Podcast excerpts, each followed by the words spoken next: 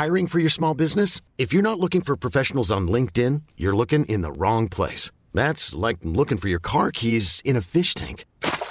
LinkedIn helps you hire professionals you can't find anywhere else, even those who aren't actively searching for a new job but might be open to the perfect role. In a given month, over 70% of LinkedIn users don't even visit other leading job sites. So start looking in the right place. With LinkedIn, you can hire professionals like a professional. Post your free job on linkedin.com slash achieve today. Il paraît que vous aimez bien les digressions. Vous voulez vraiment m'humilier dans ce podcast J'ai le droit d'avoir des beaux cheveux, merde. C'est vrai que t'as des beaux cheveux. C'est vrai que t'as des beaux cheveux. T'es jamais les pieds à l'air. Mais ce que je voulais vous dire, c'est juste buvez de l'eau. hein. Si vous pensez que je l'ai jamais fait, vous vous trompez beaucoup. Je vais te parler comme ça dorénavant. Ah, c'est condescendant Personne te fait chier ici, on est Si, dans un safe si. space. Non. It's drums time, bitch. Je Me. N'arrêtez pas d'écouter Laisse-moi kiffer. Jamais. N'arrêtez jamais. Mais ne vous disputez pas, vous êtes d'accord, vous dites la même chose. Ah bon? Quoi? Hein? Il y a un générique? Bonjour Bonjour, bonsoir, bon après-midi, bienvenue dans Laisse-moi kiffer. Alors je sais que ça fait 8 épisodes qu'on vous dit et Laisse-moi kiffer de retour, c'est super parce qu'on s'était arrêté en octobre. Sachez que les enregistrements étant parfois asynchrones, car nous vivons dans, des, dans un multivers de temporalité variée, pour moi ça fait un petit moment que je ne suis pas venue enregistrer Laisse-moi kiffer, même si vous, vous m'avez a priori entendu il y a pas longtemps, puisque toutes les semaines vous m'envoyez des retours à des kiffs que j'ai oublié que j'ai fait parce que je les ai fait il y a deux mois et que de toute façon je les oublie 20 minutes après être partie de la salle d'enregistrement car mon cerveau se dit c'est bon quelqu'un a enregistré t'as plus besoin de t'en souvenir bref du coup j'ai J'aimerais trop que mon cerveau sache faire ça. Bah écoute après j'ai l'air un peu bête. Vraiment des gens des fois les gens m'en parlent une semaine après et je suis là quoi? Hein? Peut-être que je- après j'emmagasine des infos qui ne servent pas à grand chose tu vois sur des films euh, de 2001 avec Keanu Reeves et Charlize Theron. Mais c'est pas grave. Je suis Mimi Hegel. J'étais rédactrice en chef de Mademoiselle. Maintenant je suis créatrice de contenu notamment de podcasts et entre autres animatrice de Laisse-moi kiffer auquel je reviens avec une joie non dissimulée Oui. et je suis entourée d'une équipe euh, de choc qui m'a manqué et que je suis ravie de retrouver. Comme c'est le podcast de la bonne humeur, je me suis dit qu'on allait faire une question de Proust un peu euh, feel good pour euh, ce mois de novembre où nous enregistrons. Je ne sais pas quand cet épisode sortira, on a arrêté d'essayer de deviner. Du coup, sachez qu'on tourne en novembre et que c'est la DEP globalement dans l'intégralité des gens que je connais, ça ne va pas du tout. Donc, euh, je vous aime, j'espère que chez vous ça va. Parlez aux gens que vous aimez, dites-leur que vous les aimez et faites-leur des câlins. Mais du coup, en attendant, je me suis dit qu'on allait en parler un peu en vous demandant quels symptômes de la déprime saisonnière vous êtes. Donc cette forme de déprime, de coup de mou, qui peut survenir à cause d'aléas de la vie, mais qui est à minima impactée par la météo et le fait que l'automne-hiver, la nuit tombe à 17h, il fait froid, il fait moite, il pleut, et parfois les gens ont tendance à dire que novembre n'est pas le mois le plus fun de l'année, ce que je réfute étant né en novembre, mais je comprends que tout le monde n'a pas la chance d'être scorpion. Aïda, est-ce que tu as une réponse, ma chère Aïda Toi qui as un rayon de soleil Euh, perpétuel. Pas en novembre, sachez-le. Euh, là, je reviens de vacances, donc ça va. Mais dans trois semaines, je serai de mauvaise humeur. Hâte pour Noël. Euh, moi, j'ai j'ai un symptôme hyper spécifique de, de dépression du mois de novembre qui est que euh, c'est le mois de l'année où je re-regarde The Office. Ok. Pour la 800 millième fois, euh, sachant que j'ai 30 ans et que ça fait 10 ans que je regarde The Office. T'es un mec toxique. Je suis un homme toxique. bah, c'est mon toxic trait en tout cas. Les mecs vrai. toxiques aiment The Office, je croyais que c'était OSS 117, la comédie des mecs toxiques. Ils en ont plusieurs, mais The Ah, Office, yes. c'est quand ils essaient d'être un peu originaux. Je Ok. crois. Ce qui est vraiment après, très sais original pas, en réalité. je- Il y, en- y a c'est- des biens, not all mecs toxiques. Je suis not all fan de The Office. je me dis, tu vois, mon mec il aime bien The Office. Mais j'avoue, moi je peux pas regarder, c'est trop cringe. Genre, je suis vraiment en mode, ah, j'ai envie de sortir de mon corps. C'est trop, c'est la limite est franchie. Je sais pas, moi, je- au contraire, tu vois, ça me désensibilise au cringe et je suis là, yes, je peux mieux gérer mon existence. Maintenant que j'ai re-regardé il y a, pire, il y a 14 Michael Scott. Après avoir vu 14 fois la saison 1, qui est vraiment le truc le plus cringe de l'histoire de C'est l'humanité, hein. Ouais, C'est je peux gérer les interactions sociales gênantes. J'ai pas réussi à la finir, moi. J'ai vraiment Ah bah, abandonné en mode non. Je crois que le max Non, que j'ai fait, c'est la saison 1 entière. Américaine, la britannique qui est pire, et il y a Ricky Gervais que j'aime pas. J'ai vraiment tenu un épisode et je crois que les épisodes durent 20 minutes, donc c'est pas très long, Ouais. avec des coupures pub. Mais vraiment, j'étais là, c'est long, c'est trop, et je, je ne peux pas. Mais très bien. The Office t'aide donc à, à- à affronter l'absurdité de l'existence. Bah ouais, je sais pas, euh, c'est devenu mon espèce de, de série doudou euh, malaisante. Je comprends. Bah là, je suis en plein dans un rewatch et une décou... enfin, je fais découvrir à mon mec Parks and Recreation, J'adore, Qui est c'est ce que je regarde quand j'ai fini The Office. le co-créateur de The Office et qui devait être un spin-off de The Office à la base, blablabla. Et dont DLM Crado sont revenus me parler en DM récemment parce que Mathis, tu l'as remis en avant sur Instagram, qu'un de mes kiffs d'il y a longtemps, c'était Parks and Recreation. La meilleure série du monde qui est dispo sur Prime. Du coup, euh, peut-être que tu pourras enchaîner avec ça si jamais euh, Bah, The Office te fait pas tout l'hiver. quoi. Normalement, non, en général, ça fait trois semaines. Ah ouais. Il y a pas mal de saisons quand Il y hein. a vraiment beaucoup d'épisodes. Mais tu sais, c'est la J'ai dépression fait un saisonnière, rapide calcul mental, j'étais là, yes, l'automne-hiver, on sort pas de chez soi, ça se sort. Ouais, voilà, j'ai la flemme de sortir, je regarde tout The Office, après Parks and Rec, et après Fleabag. Et après, Très normalement, c'est Ah mon ouais, une trilogie du malaise quand même. hein. Ma passion. Hâte que ton anniversaire marque le retour de, enfin en tout cas la fin peut-être, de la dépression saisonnière parce qu'il y aura plus de séries à remater. Et voilà, on passe la sixième sur l'autoroute du Somme. Yes Le On podcast du vous l'avez chez vous. Anthony, comment tu déprimes de façon saisonnière toi Euh, J'ai une espèce d'appareil qui n'est pas du tout électronique, qui est un outil qui me permet de faire des inhalations.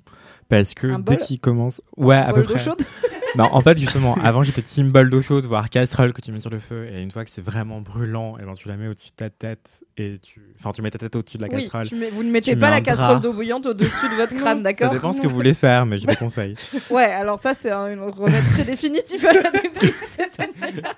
J'ai le nez un peu bouché, je pense que je vais m'immoler par ébouillantation. Let's go. je, je suis pas sûr que ça te tue en plus, donc c'est vraiment. c'est juste- un moment te nul à passer quoi. Ça fait vraiment mal, quoi.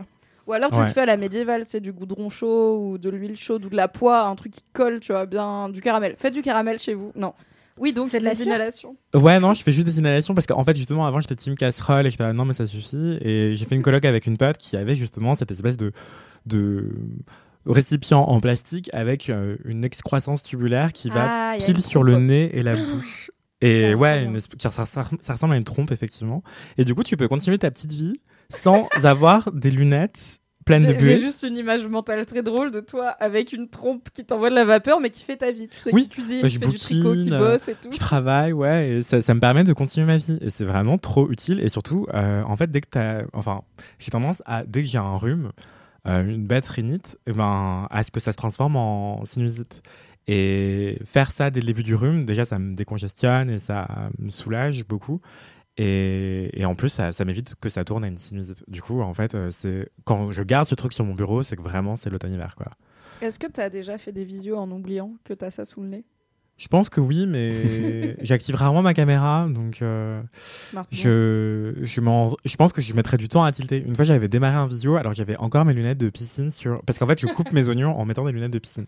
Ça marche vraiment Ça marche vraiment. Ok. Et euh, juste, t'es pas je- très Je suis pas assez quoi. sensible pour aller jusque-là, mais j'ai des lunettes de piscine chez moi. Je me dis, si un jour je fais une soupe à l'oignon, je dois couper 2 kilos d'oignons à la suite, tu vois, euh, je saurais que je peux ne le dire à personne. Mais Bah, porter ouais. des lunettes de piscine. Ça marche vraiment. Et une fois, j'ai oublié de les enlever pour une réunion. Je me demandais même si c'était pas une interview d'ailleurs. Mais Wow. la personne se reconnaîtra peut-être, donc pourra slide dans mes DM pour me le rappeler. Mais vraiment, j'ai j'ai fait un truc comme ça, mais archi gênant quoi.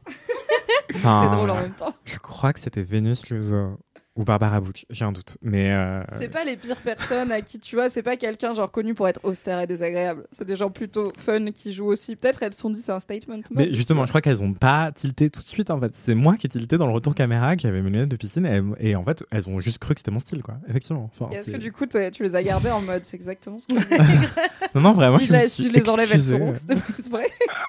Je me suis platement excusé. Multitasking. Ouais, multigénance surtout.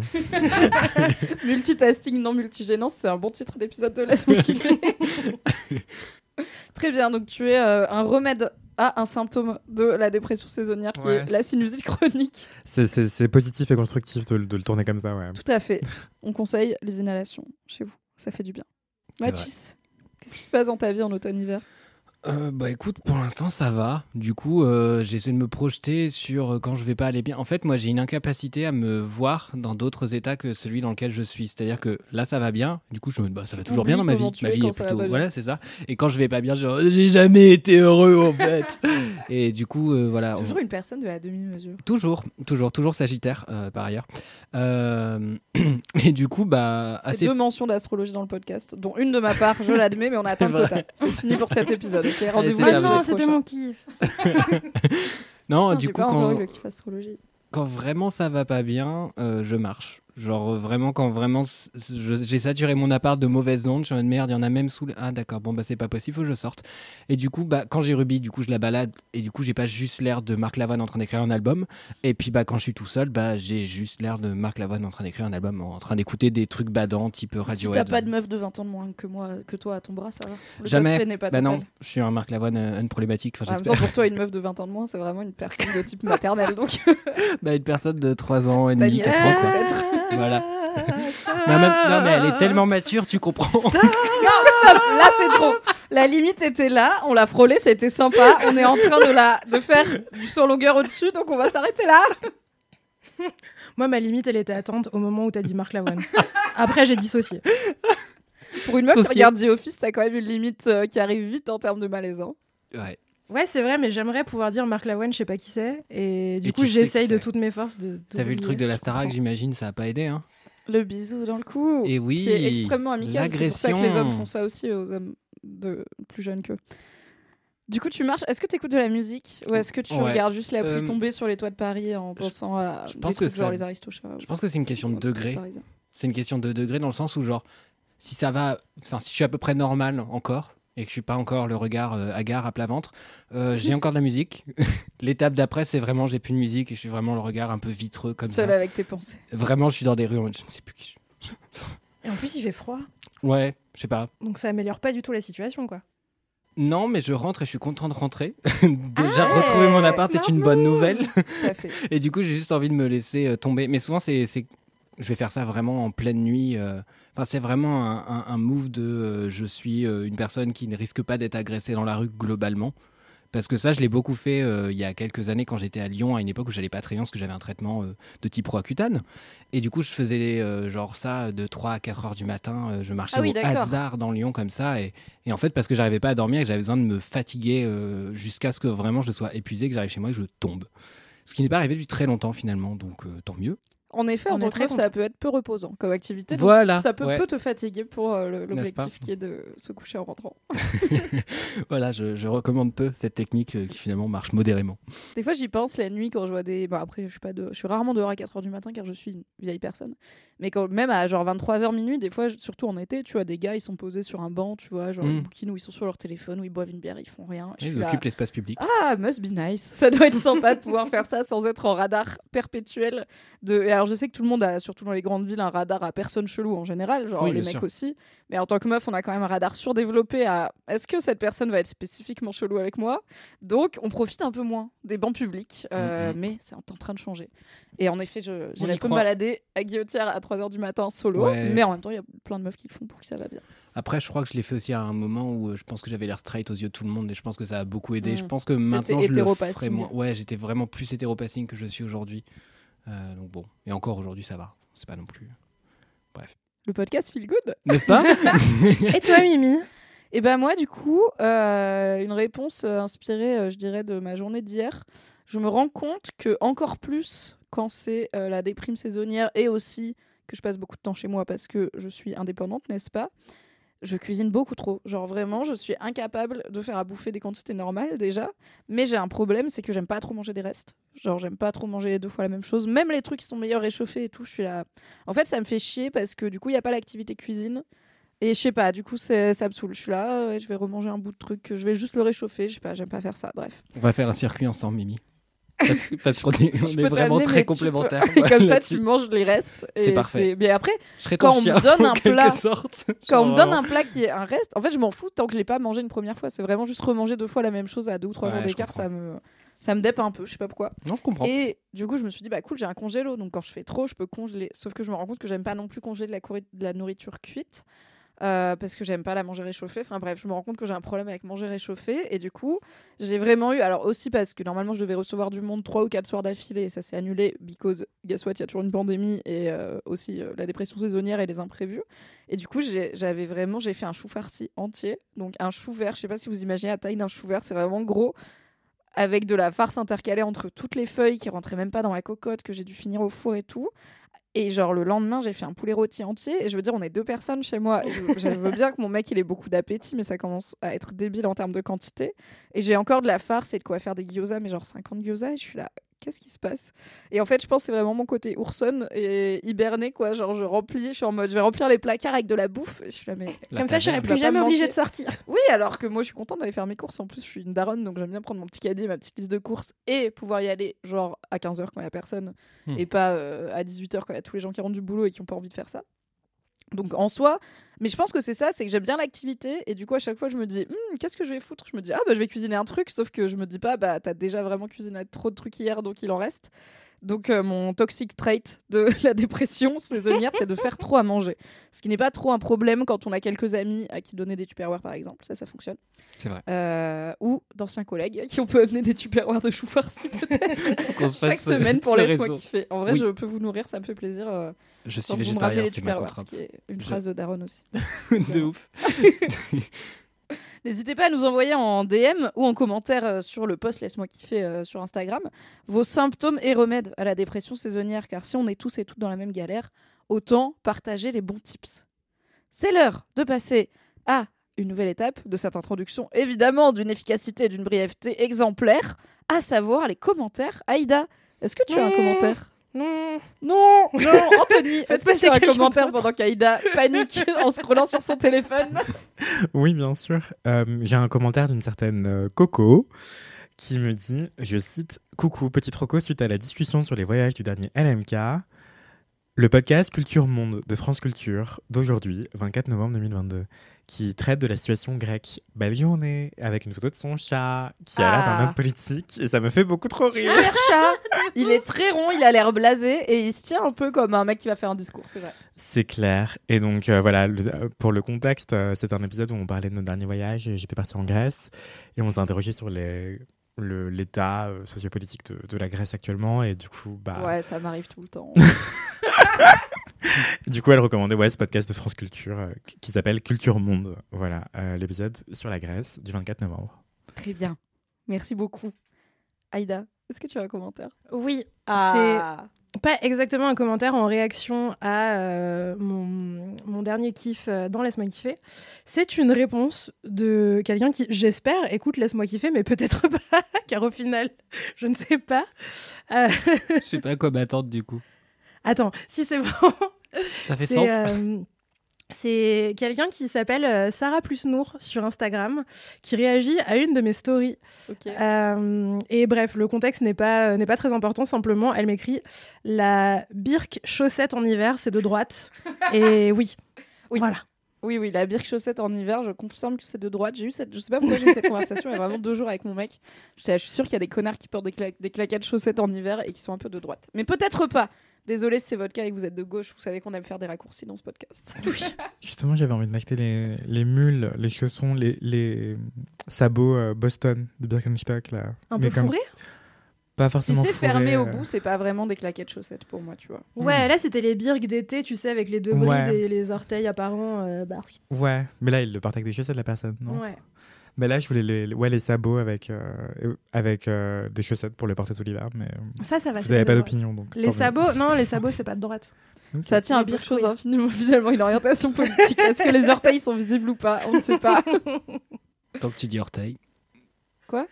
Tu te souviens pas de ce point trigger pour Anthony Ah oui, il y a l'autre terme qu'on n'a pas le droit de dire. Tout à fait. Vous l'avez chez vous, c'est en trois mots. T'as un commentaire, Mathis J'ai pas mal de commentaires et comme je sais pas trop choisir, euh, je vais lire plusieurs commentaires. Il y en avait un, enfin je vais pas les lire en entier, je vais les résumer très vite. Ok. TLDR, euh, Voilà. les commentaires de LMK. Voilà, donc par exemple, il y a un commentaire de Juliette euh, qui, par rapport à Montréal, m'a expliqué pourquoi j'avais fait une balade de, de la déroute totale. Parce qu'à chaque fois que je fais un voyage, c'est ce que j'expliquais, j'ai toujours un moment de ma vie où, genre, euh, il y a des corbeaux, des cadavres sur le côté. Je suis en mode, peut-être on s'est un peu éloigné du sentier. Oui, peut-être, Voilà, bon. oui, oui, we Eh have ben, to go back. voilà. Et ben là, il y a Juliette qui m'a expliqué globalement pourquoi ma balade avait merdé, euh, à savoir qu'un des ponts que j'ai emprunté était en travaux et que du coup la partie piétonne n'était plus accessible. Ah. Mais ce qui m'a permis de longer la bretelle de sortie, ce que tout le monde ne Mais fait on pas. adore marcher sur le périph', c'est vraiment toujours très Bah bien. oui, Donc euh, je me suis dit que voilà, c'était un bon moyen de visiter la ville de manière insolite. Euh, Les bonnes adresses de Mathis à et Montréal. ouais. Et en parlant de bonnes adresses, il y a euh, alors qui m'a envoyé ça, je sais plus. Il y a une personne qui m'a demandé, je crois que c'est Coco. Non, c'est pas Coco, je ne sais plus. Non, Coco, elle m'a donné des conseils sur le sommeil. C'est très gentil. En fait, les gens, ils ont réagi à plein de trucs. Il y a une personne qui m'a demandé des adresses bouffe. Euh, Il y a chez Claudette qui est l'adresse de la Poutine si vraiment vous voulez faire euh, The Poutine euh, à Montréal, parce que je crois que c'est une des plus vieilles et une des moins chères de la ville. Et en Poutine un peu twistée, il y a la banquise qui en fait des Poutines un peu différentes. La Poutine, euh, en gros, c'est euh, des frites euh, beaucoup avec euh, du gras et des trucs euh, gras dessus. De la sauce brune et, du de la fromage sauce, Queen. voilà, ce genre de choses. Et le du halloumi, ouais, c'est c'est le fromage qui fait quick, quick, euh, un peu comme de la gomme. Voilà, j'ai dit ce que j'ai dit.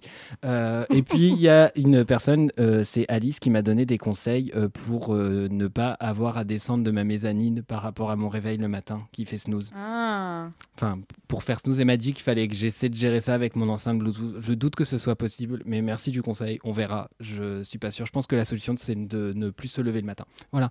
Mais je euh, crois en cette. J'ai fait mon travail pour ça. Je crois en je, cette euh, je théorie. crois que c'est une solution qui me correspond mieux, mais un peu moins à mon loyer.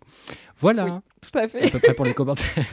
Comment on paye cette mezzanine si on n'a plus de salaire? C'est une bonne question. c'est ça. Moi, je suis contente. J'ai eu plein de commentaires sur mon kiff sur les champignons, vraiment énormément de gens, euh, dont euh, Prononcé Louvre qui m'a dit qu'à partir de maintenant, elle va m'appeler Ounce Ounce les champis. Genre, ça va partout. Ce à quoi j'ai répondu oui, volontiers, merci. Euh, N'hésitez pas à m'appeler comme ça. Beaucoup de gens qui m'envoient du coup des TikTok de champis, des reels de champis, des photos de champis. Donc, ravi, continuez, ça me fait très plaisir. Et j'ai notamment euh, quelqu'un qui sait un peu de quoi il parle, puisqu'il est étudiant en biotechnologie, qui s'appelle A Human Being, qui me dit sur Instagram Je viens de finir le nouvel épisode de LMK et je suis obligée de rebondir sur ton kiff champignon, car c'est aussi ma passion, que ce soit dans l'assiette ou au labo. Je suis aussi étudiant en biotechnologie. Nos amis, les champis, sont des organismes incroyables. Oui, je dis incroyables. Et alors Pour revenir sur ton kiff, il me semble qu'attention, les nouvelles générations de pharmaciens et pharmaciennes ne sont plus formés à les identifier. Mais les anciens, surtout à la campagne, ils ok. Et une dernière reco, le docu Netflix Fantastic Fungi est super intéressant, bien documenté et a une approche un petit peu mystique sur le champi. La bise à toute la team LMK. Eh bien, euh, peu ravi de savoir que les pharmaciens et pharmaciennes ne sont plus formés à la mycologie et à la reconnaissance des champignons, car j'avoue, pour moi, c'était un peu la seule façon safe de faire, à part poster la photo sur euh, Reddit et espérer que des gens te disent un truc pas trop con. Après, il y a des applis qui reconnaissent les plantes et tout, mais bon, faut, faut, faut le tenter, quoi. De ah, j'ai trouvé un random champignon, l'appli elle me dit is good, sachant qu'il y a des champignons qui ressemblent vachement à la version comestible, mais avec un pli différent. Et celui-là, peut-être, tu vas faire caca pendant 8 jours. Donc, je, je sais Au mieux. pas, du coup, si vous avez un autre plan pour valider euh, la composition d'un champignon, à part les pharmacies, si jamais votre pharmacien ne sait pas le faire, envoyez-le nous en DM et on en parlera dans le prochain épisode de Laisse-moi kiffer, tout simplement. Mais ravi de voir euh, tout cet engouement pour les champis. Quelqu'un m'avait conseillé un podcast aussi, je vais essayer de le retrouver d'ici la fin de T'as l'épisode. déconseillé ou conseillé? M'avait conseillé Ah. un podcast Sur les de France champignons Culture, je crois, sur les champignons. C'est fou. En il y a plusieurs un univers. épisodes et tout, un truc avait l'air, j'étais là en mode, ok, c'est ma cam, j'aime bien. Mimicor. Mais du coup, on peut pas aller en pharmacie, on peut pas. C'est dur euh, de. Bah, de faut, savoir faut comment- avoir un Bernard Hegel dans votre vie, mais il y en a qu'un et c'est déjà mon daron et il aime pas le téléphone, donc il va pas beaucoup vous Ah ouais, je peux pas lui envoyer des photos des champignons que je trouve. Envoie-les à moi et je lui Ouais. ferai croire que c'est moi et du coup il me dira parce qu'il veut que il veut pas que je meure à cause de champignons. quoi. Mais peut-être qu'il me dira va à la pharmacie. Mais non, il s'y connaît mieux que moi. Ça va commencer à être gros au bout du 380e appel Oui, de la pour semaine. sa fille qui, dans sa vie, ne fait que peu de randonnée finalement. on va pas Oui, se bonjour, c'est. Mimi. Oui, bonjour, c'est Mimi. J'ai trouvé des champignons tropicaux aujourd'hui. C'est fou, oh là là. J'ai l'impression de Donc, revenir avec une moustache. La je banlieue parisienne, euh, une flore et une faune foisonnante. On a le droit de digresser ou pas aujourd'hui Ou il faut qu'on soit super efficace? Il faut qu'on soit efficace, mais on a un peu le temps de digresser. Digresse. Euh, J'ai un truc très important Allez. à vous raconter sur le sujet vas-y. champignons, vas-y, raconte. qui est que depuis que j'ai eu 30 ans, j'ai un don qui est apparu du jour au lendemain pour repérer des champignons. Ah, attends, mais incroyable. Ça veut dire peut-être moi je l'ai eu et je le sais pas. Parce que moi vraiment, bah, je suis la fille de Bernard Hegel qui est quand même champ- championologue, championologue, tu vois, dans sa vie. Et vraiment, on faisait des balades dans la même forêt. Pendant, le- on suivait le même sentier. Il me disait, on cherche des girolles qui sont genre hyper faciles à reconnaître. Le gars, il en ramenait deux sacs plastiques entiers. Moi, je lui en montrais trois. Il me disait, c'est vraiment pas des girolles, par contre. J'étais ah, d'accord. Et vraiment passer devant les mêmes arbres. Et moi, je voyais rien. Et lui, il les repérait. Donc peut-être que ça a kick à 30 ans. Bah, C'est comme le- la mutation des X-Men à la puberté, tu vois. Franchement, j'y crois super fort. Dites-moi si c'est vrai pour vous aussi autour de la table et dans, le... dans les auditeurs du podcast. Parce que le jour où j'ai fêté mes 30 ans, j'ai trouvé une morille qui faisait la taille de ma main. Mais c'est Elle un était poisson, une énorme. morue Un morue, pardon, rien à voir. Mathis. J'ai 23 ans. J'ai encore 7 ans. À 23 ans, je savais ce qu'était une morille, d'accord Clairement, 7 ans d'ignorance encore. Après, je suis alsacienne, c'est normal. Voilà, c'est pour ça. En tout cas, voilà, depuis, partout où je vais, je vois des champignons. Et vraiment, c'est assez incroyable. Bah, je sais pas si c'est passé. Ça commence à être un souci par contre. Je crois que je me suis auto-persuadée que c'était un vrai don. Genre, le jour où j'ai trouvé ce truc, j'étais assez sûre. Maintenant, j'ai un don pour les champignons et tout. Mais c'est la meilleure prophétie autoréalisatrice. J'en ai vu des milliards en Thaïlande et tout. J'étais dans la jungle, j'étais oh là là, il y a des champignons partout, machin. Tout le monde est très impressionné par ce don, sauf que je peux pas les reconnaître. Et j'ai téléchargé l'application Champignouf qui n'a pas un nom très sérieux. Non, peu. Du coup, Est-ce que tu joues ta vie sur l'appli champignon tu bah non, du coup, je mange pas les champignons. J'essaye juste de deviner ce que c'est. je crois que peu. Google a un truc de reconnaissance de plantes et j'aurais tendance à faire un peu plus confiance à Google qu'à Champignou, mais peut-être à tort, j'entends. Et sinon, bah en vrai, alors si tu j'ai un vrai guide papier du cueilleur de champignons où il y a quand même des trucs pour reconnaître les plus courants. C'est vrai tout. Donc si jamais tu as une rando en forêt prévue, tu me dis, je te prête mon guide. Bah oui, s'il te plaît, parce que maintenant service. je vais y aller tous les week-ends pour essayer d'affûter mon don de, de cueilleuse de champignons qui sera peut-être ma reconversion professionnelle. Ah bah, tu m'appelles. Franchement, on fait un deal, hein. on va faire un partenariat. Peut-être qu'on peut devenir influenceuse champignons. Mais mon rêve. Déjà, à un moment, je suis devenue, j'étais influenceuse cocotte. Il y a une marque qui m'a envoyé une cocotte. C'est vrai. Gratuite. Et j'étais là putain c'est incroyable je suis trop contente. Et après j'ai dit à mon agent essaye d'aller voir le creuset. Et il m'a dit vraiment il, te donne pas l'argent aux gens le creuset. J'étais là d'accord. Un jour peut-être je vous ferai gagner des cocottes citrouille le creuset sur mon compte Instagram. J'y crois j'essaye. Sachez que niche. je tente je, je harcèle mon agent tous les trois mois. C'est niche mais est-ce que il y a une personne autour de cette table qui serait moins heureuse dans sa vie avec une cocotte en forme de citrouille chez elle? Mathis? Ça se voit pas, je lève la main. En quoi tu serais moins heureux? Pas la place. J'ai vraiment pas la place pour une cocotte. ça se trouve franchement J'ai vraiment pas la place pour une cocotte. Je finance un placard supplémentaire, je viens chez toi, je fixe une étagère au mur, tu mets ta cocotte non, dessus, il- ça fait déco, elle est trop Au jolie. pire, t'en fais un panier pour Ruby. Mais vous êtes des zinzins. On, par- parle d'un chien qui bout son panier parce qu'il est pas assez confort et qui préfère squatter mon canapé et soupirer dessus. Ah, c'est vrai qu'elle soupire. Ouais, soupir de ouf. C'est insupportable. Je suis en mode, mais tu fais Elle me rien. manque. Elle est où? Pourquoi elle est pas là? Elle est euh, bah, chez, chez Camille, tout simplement. En plus, là, elle est chez le veto, donc Camille m'a envoyé une vidéo de Ruby en train de trembler tout à Non, l'heure. bébou Elle déteste le veto. La dernière fois, on y été juste pour acheter des croquettes. Elle a tremblé comme jamais. Quel drama queen, je Ouais. l'adore. Ouais, de ouf. Elle me manque. Alright C'est l'heure d'une anecdote de star Tu qui nous a été envoyée par Sarita. Jolie. Sur le compte Instagram, at laisse-moi kiffer pour rappel. Coucou la team de choc LMK, très émue de vous partager ma première anecdote de star. Elle a écrit anecbof, comme un beauf, et pas comme bof. Peut-être qu'il y a une raison. Samedi soir, je retrouve des potes dans un cinéma rive gauche à Paris. Alors, bon, si vous savez pas, rive gauche, c'est le sud de Paris. C'est là où il y a des quartiers qui se la racontent, genre le 15e arrondissement et le jardin des plantes. Euh, si. Je suis désolée, euh, va, tu vas à genre gauche. Place Monge, ça coûte vraiment cher pour rien. Bref, Ouais, mais tu vas dans le rive 13e, droite, t'es c'est heureux. plus po- c'est quand même statistiquement plus populaire rive droite que rive gauche. Ouais, si vous avez un doute, regardez les votes à la présidentielle de 2022, arrondissement par arrondissement. Ça Vous avez une plus. forme de dégradé qui va vers le nord-est, donc la rive droite, euh, vers la gauche, et vers l'ouest et le sud-ouest, donc plutôt la rive gauche, vers la droite. Bref, vous l'aurez compris, la rive gauche, ça n'a pas de sens de dire rive gauche, car c'est la rive sud de Paris, et c'est des quartiers voilà, que je trouve, moi, un peu plus Je suis pas d'accord avec cette sociologie euh, droite, quoi. approximative euh, du vote. Après, j'avoue, rive droite, c'est la rue de Rivoli et tout, mais bon. Mais non, mais c'est ouest-est qui marche bien comme séparation à Paris, je trouve. Oui, Parce- à la limite. parce que Quoique jardin des plantes et tout, ça se la touche et c'est à l'est, je crois. Ouais, enfin, ça se la touche, mais c'est un jardin public, quoi. Enfin, Non, mais le quartier, enfin, franchement, le prix des apparts, Ah bah oui, euh, oui, place mais- Monge, rue Mouffetard, mon cul. euh, bah, le prix cher. des apparts tout court, enfin, la vie, quoi. mais- Oui, pareil, quoi. Voilà. Bref, c'était juste pour vous faire un point Super contexte débat. rive gauche, parce que j'aime pas quand les Pardon. gens ils disent rive gauche, rive droite, comme si tout le monde savait ce que ça veut dire, alors que même quand j'ai emménagé à Paris, j'ai mis genre deux ans à m'en rappeler. Je retrouve des potes dans un cinéma rive gauche à Paris pour voir le film Les Amandiers. Je fais la queue pour acheter mon billet et je vois derrière moi un visage familier. Il s'agissait ni plus ni moins d'Elisabeth Borne, accompagnée de quatre gardes du corps et d'une amie à elle. Une soirée ciné normale Et d'une doudoune. avec mes quatre, quatre gardes du corps. Il se trouve qu'elle allait aussi voir les amandiers et je me suis retrouvée à deux rangs d'elle dans la salle. Dans le film, très chouette par ailleurs, il y a pas mal de scènes impliquant des, de- des drogues et du sexe. Et ça m'a mis aussi mal à l'aise que quand je regardais des films avec mes parents et qu'il y avait des scènes de huc. Gênance maximum, cette fois avec notre première ministre. J'espère que mon anecdote vous a plu. Je vous embrasse fort. Donc ce n'était pas une anecdote beauf, mais c'est une anecdote bof d'avoir dû regarder des scènes de cul explicites à côté d'Elisabeth Borne et de ces quatre gardes du corps, ce qui est peut-être mon détail préféré de Le cette fait qu'il ouais, se tape une séance de cinéma, genre. euh, Enfin, Alors, en je dirais même temps, pour- tu vois, je suis là, euh, oui, bah, enfin, je comprends qu'il n'y Bah oui, pas oui, les mains dans mais- les poches, quoi, à c'est la première Non, mais ministre. ça fait sens, et en même temps, je me dis, tu peux faire ce que tu veux, tu peux les emmener voir les vacances de Ducopu trois fois, ils peuvent rien faire. Genre Vraiment. J'ose espérer qu'ils sont un peu bien payés. Mais... Allez, on la refait, tu Tu vois. vois, et qu'ils ont en vrai garde du corps, tu dois tellement passer du temps à à la fois être en alerte et te faire chier parce qu'il se passe rien, Bah ouais. que tu dois avoir des tricks mentaux de tu vas dans ton mind palace et tu fais des réussites, tu vois. Enfin, tu... je pense que tu peux ne pas subir du cobus si tu choisis de ne pas. si vous êtes garde du corps de profession, n'hésitez pas à me dire si j'ai raison. ou non. Je pense Racontez-nous. qu'on a beaucoup de personnel de sécurité qui écoute Laisse-moi kiffer. Bah beaucoup oui. de gens dangereux qui peuvent tuer des gens avec un pouce. Accord d'épisode spécial chaussures de sécurité. Alors j'ai toujours pas réussi non. à casser les Doc Martens que j'ai acheté depuis un an et que j'ai porté genre quatre fois parce qu'à chaque fois je finis les pieds en sang. J'ai mis les pansements spéciaux, ça n'a pas marché. J'ai tapé dessus avec un marteau comme t'avais dit dans ton article Anthony, Quoi? ça n'a pas marché. Je ne sais pas quoi faire. Je vais juste pas continuer à les les mettre au porter chez moi. Ah peut-être. Mais tu vas niquer ton cuir. Après, si t'as du, du vegan, pourquoi pas. Mais... Non, c'est du cuir cuir. En vrai, euh, quitte à payer cher, tu vois, le cuir vegan Ah, mais- c'est du plastique, donc je me suis dit. je Tu vais les du amenés chez un cordonnier? Non, je les ai déjà payés hyper cher. Pourquoi je devrais payer en plus pour les porter Oui, c'est vrai. Non, mais écoutez, on en reparlera peut-être pendant mon kiff, mais j'apprends des choses sur. euh, parfois, euh, pour porter des choses, il faut faire des efforts. Bref, les kiffs C'est fini Aïda, c'est quoi ton kiff?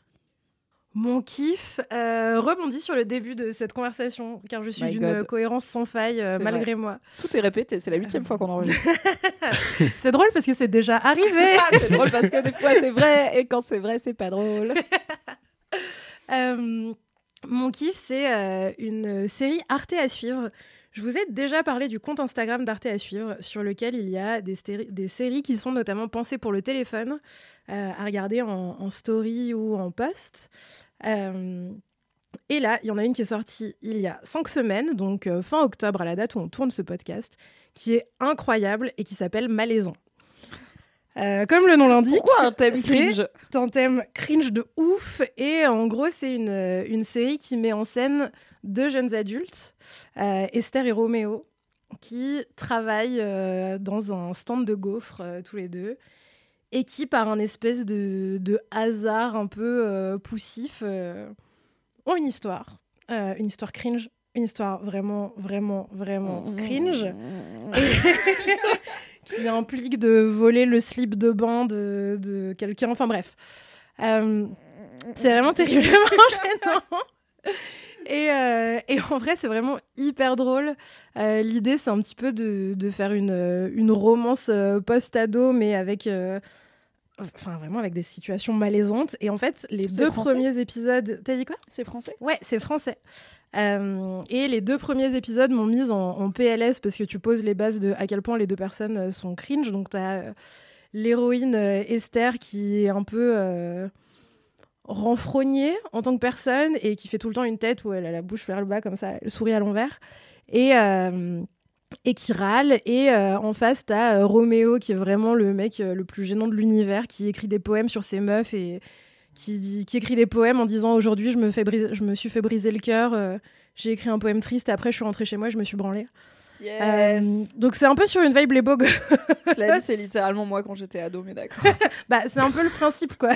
Waouh c'est Sorry, c'est Sarwell. vrai Le Sarwell, la Caporat, tous. Ouais, vous avez beaucoup d'infos sur. N'oubliez pas la littérature russe. Le plot twist inattendu. C'est tellement trop. Oui, c'est beaucoup. C'est, je, je suis une multitude, Mathis, d'accord. Euh, bref, voilà, c'est euh, c'est une série d'une vingtaine d'épisodes qui se regardent en story sur téléphone parce que c'est pensé euh, pour être un, un format. euh, bon, en fait, c'est un peu comme si les personnages de la série faisaient des stories en fait. Et du coup, tu les regardes comme tu regarderais les stories de gens, euh, sauf que c'est bien les marrant. séries qui innovent Ouais, un peu trop sur, bien. le fond- sur Ouais. la forme et pas que le fond. C'est cool. Euh, hyper smart dans la manière dont c'est pensé, c'est cool, c'est des alternances de vidéos, de photos, enfin voilà, il y a tout un truc euh, avec des légendes un peu fun et tout. Euh, c'est euh, c'est bizarrement joli, genre gênant mais beau. Du coup, il y a aussi un truc hyper intéressant avec les couleurs et c'est surtout hilarant.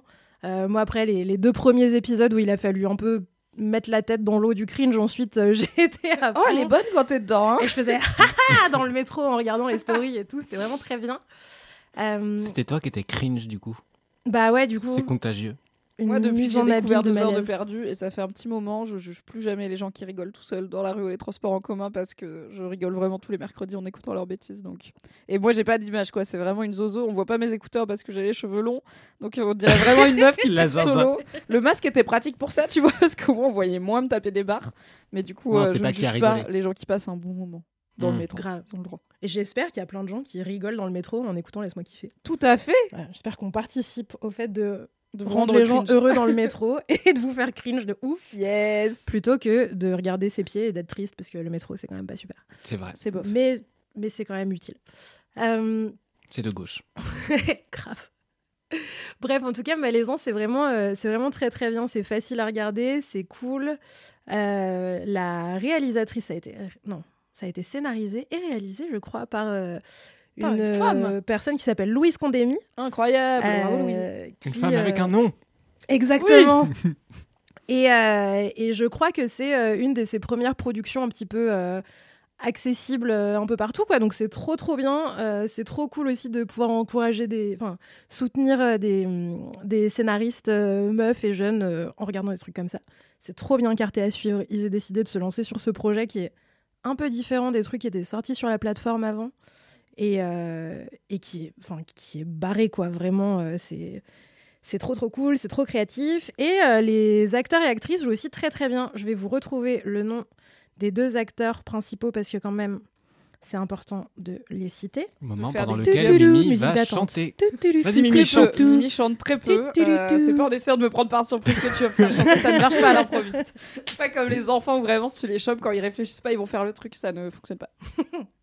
Donc c'est joué par Mélodie Ada dans le rôle d'Esther et Sidi Mejaï dans le rôle de Roméo.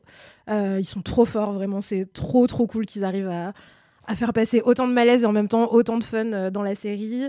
T'as pas mal de, bah, notamment la réalisatrice euh, Louise Condémy qui a pas mal partagé aussi sur son compte Insta perso ce qu'elle avait pensé de la série, ce qu'elle a préféré. Et c'est hyper cool aussi de voir l'amour qu'elle elle porte à ce projet et au personnage qu'elle a, qu'elle a inventé. Euh, voilà, c'est un kiff euh, très très facile d'accès, très drôle. Cool. Si c'est plus cringe que drôle, euh, ne m'en voulez pas. Je rappelle que The Office c'est mon doudou. Et, euh, on et avait voilà. quand même un indice de, de contextualisation dès le début de cet épisode. Et voilà, soutenez RT à suivre, soutenez les gens qui font des projets innovants et cool, et les meufs qui scénarisent des trucs en France, parce que c'est trop bien et on sait aussi trop bien faire plein de choses. En parlant de meufs qui font des projets cool mais cringe, t'avais vu Chewing Gum, la première série de. Michaela Coel C'est du coup Reco si vous cherchez une autre série cringe par une, par une meuf. Euh, là, je l'ai regardé en entier, donc ça, ça va. Et- mais je pense que je l'ai regardé en entier parce que j'étais là. Le fait que ce soit une meuf qui le fait, qui le réalise, qui joue dedans, qui l'a écrit, que ce soit l'histoire d'une meuf racisée à Londres et tout, genre c'est assez différent pour que je tienne le coup parce Attends, que C'est la meuf de I May Destroy You, c'est la même tout personne à fait. C'est Oui, la même euh, actrice et créatrice de I May Destroy You, qui est son, Mm. sa série d'après, euh, Ouais. beaucoup plus euh, sérieuse, beaucoup moins comédie. Ouais. Sa première série Chewing Gum, qui alors pendant longtemps était dispo sur Netflix, je crois qu'à un moment elle l'était plus, donc j'espère qu'elle est de nouveau dispo, sinon elle doit être dispo quelque part sur une plateforme. C'est sur une meuf qui vit dans un genre de HLM au Royaume-Uni, je crois que c'est en banlieue de Londres, en tout cas c'est en- une banlieue d'une ville américaine, qui vit, qui est jeune. adulte, qui vit avec sa mère et sa sœur qui sont très très croyantes et qui décide de perdre sa virginité. Mais elle est genre ultra awkward et un peu nerd et limite elle a un appareil dentaire et elle connaît rien à la sexualité mais elle décide qu'elle en a marre d'être vierge et qu'elle veut perdre sa virginité. Et donc c'est plein d'aventures de cette meuf là qui essaye de pécho entre autres. Et vraiment c'est dur des fois parce que waouh c'est cringe, mais euh, ça vaut le coup et on rigole beaucoup aussi. Après, c'est une Ouais. série format plus classique, c'est pas aussi innovant que, que malaisant dans la forme. Mais Non, mais enfin, Chewing Gum, il y a vraiment des, des degrés de cringe euh, de haute voltige, quoi. C'est-. Ouais, c'est des petits millefeuilles, quoi. Il y a des scènes qui sont vraiment catastrophiques. Et je sais même pas si les décrire au micro, ce serait genre La de la avec le, bienséance. le petit ami fétichiste là. Ouais, la scène du fétichiste. Ouais, voilà. Je, je Tentez. veux pas décrire Vous savez ça. quoi? Regardez une bande-annonce, regardez le premier épisode. Et voilà, comme dit Aïda, des fois, faut mettre l'eau, la tête dans l'eau du bain du cringe et après, elle est bonne. Je sais plus exactement la métaphore, mais vous l'avez. Il y a pas un Euh, bébé avec l'eau du bain, non? Ça, c'est quand on le jette. D'accord. Mais il faut pas, je crois. C'est quand on vide la bourde. Bref. Non, faut pas acheter les bébés en général, ça pose Ouais, des problèmes. Merci pour ce kiff Aïda qui donne très envie. Merci. Hiring for your small business? If you're not looking for professionals on LinkedIn, you're looking in the wrong place. That's like looking for your car keys in a fish tank. LinkedIn helps you hire professionals you can't find anywhere else, even those who aren't actively searching for a new job but might be open to the perfect role. In a given month, over 70% of LinkedIn users don't even visit other leading job sites. So start looking in the right place. With LinkedIn, you can hire professionals like a professional. Post your free job on linkedin.com/achieve slash achieve today. Alors que ça s'appelle malaisant quand même. Vous partez pas C'est- gagnante. oui, c'est- ça partait mal. Anthony, c'est quoi ton kiff? Euh, plot twist, tu changes complètement de kiff, mais tu Let's peux même pas te go rendre compte du plot twist parce que tu ne connaissais pas le kiff initial. Alors on m'avait dit le, le thème, le type de kiff. Ah ouais, plus, Je voulais, pas, je voulais vous parler d'un podcast qui s'appelle Hotline, euh, Ah oui. mais, mais je vous en parlerai une prochaine fois, je pense. Euh, je vais plutôt vous parler de Saint-Omer d'Alice Diop, Oui. euh, qui est un film extraordinaire euh, qui vient de paraître dans les salles obscures françaises. Euh, Alice Diop, c'est une réalisatrice française qui a remporté euh, déjà plusieurs prix avec ce film, qui s'appelle Saint-Omer sans H, hein, c'est S-A-I-N-T, plus loin O-M-E-R. Et en fait, c'est un film qui euh, chamboule toutes vos attentes, parce qu'en fait, il a été vendu par les médias comme un film sur l'infanticide. Et basé sur une histoire vraie, celle de Fabienne Cabou, qui est une femme qui a posé son bébé euh, sur une plage euh, à marée montante euh, une nuit. Et du coup, euh, le, la mère a MER a emporté le bébé. et Le bébé est mort. Je regrette intensément la vanne qu'on vient de faire sur jeter le bébé avec l'eau du bain maintenant. Grave. Ah pardon. Mais j'aime l'enchaînement quand même inattendu. Pardon. Et c'est- en, en en parlant oralement, je réalise des choses, tout un champ sémantique et d'ambiguïté et de jeux de mots possibles autour de la mère MER et de la mère ME accent grave RE Et Saint-Omer du coup. et Saint-Omer, euh, qui est le nom aussi d'une ville, euh, une espèce de village près de la mer. Euh, parce qu'en fait, Fabienne Cabou, l'histoire vraie, ça s'est passé à Berck-sur-Mer. Et... Mais en revanche, justement, Alice Diop, en fait, elle ne fait pas du tout un documentaire parce que ça, c'est intéressant de le préciser parce que Alice Diop, historiquement, de formation, elle est sociologue et elle a fait plusieurs documentaires euh, très, très sociaux sur euh, des, personnes qui attendent pardon, euh, pour une permanence pour obtenir des droits sociaux, des réfugiés, pardon, je suis pas du tout clair. Euh, ce qui s'appelle La Traversée, il me semble, je sais plus.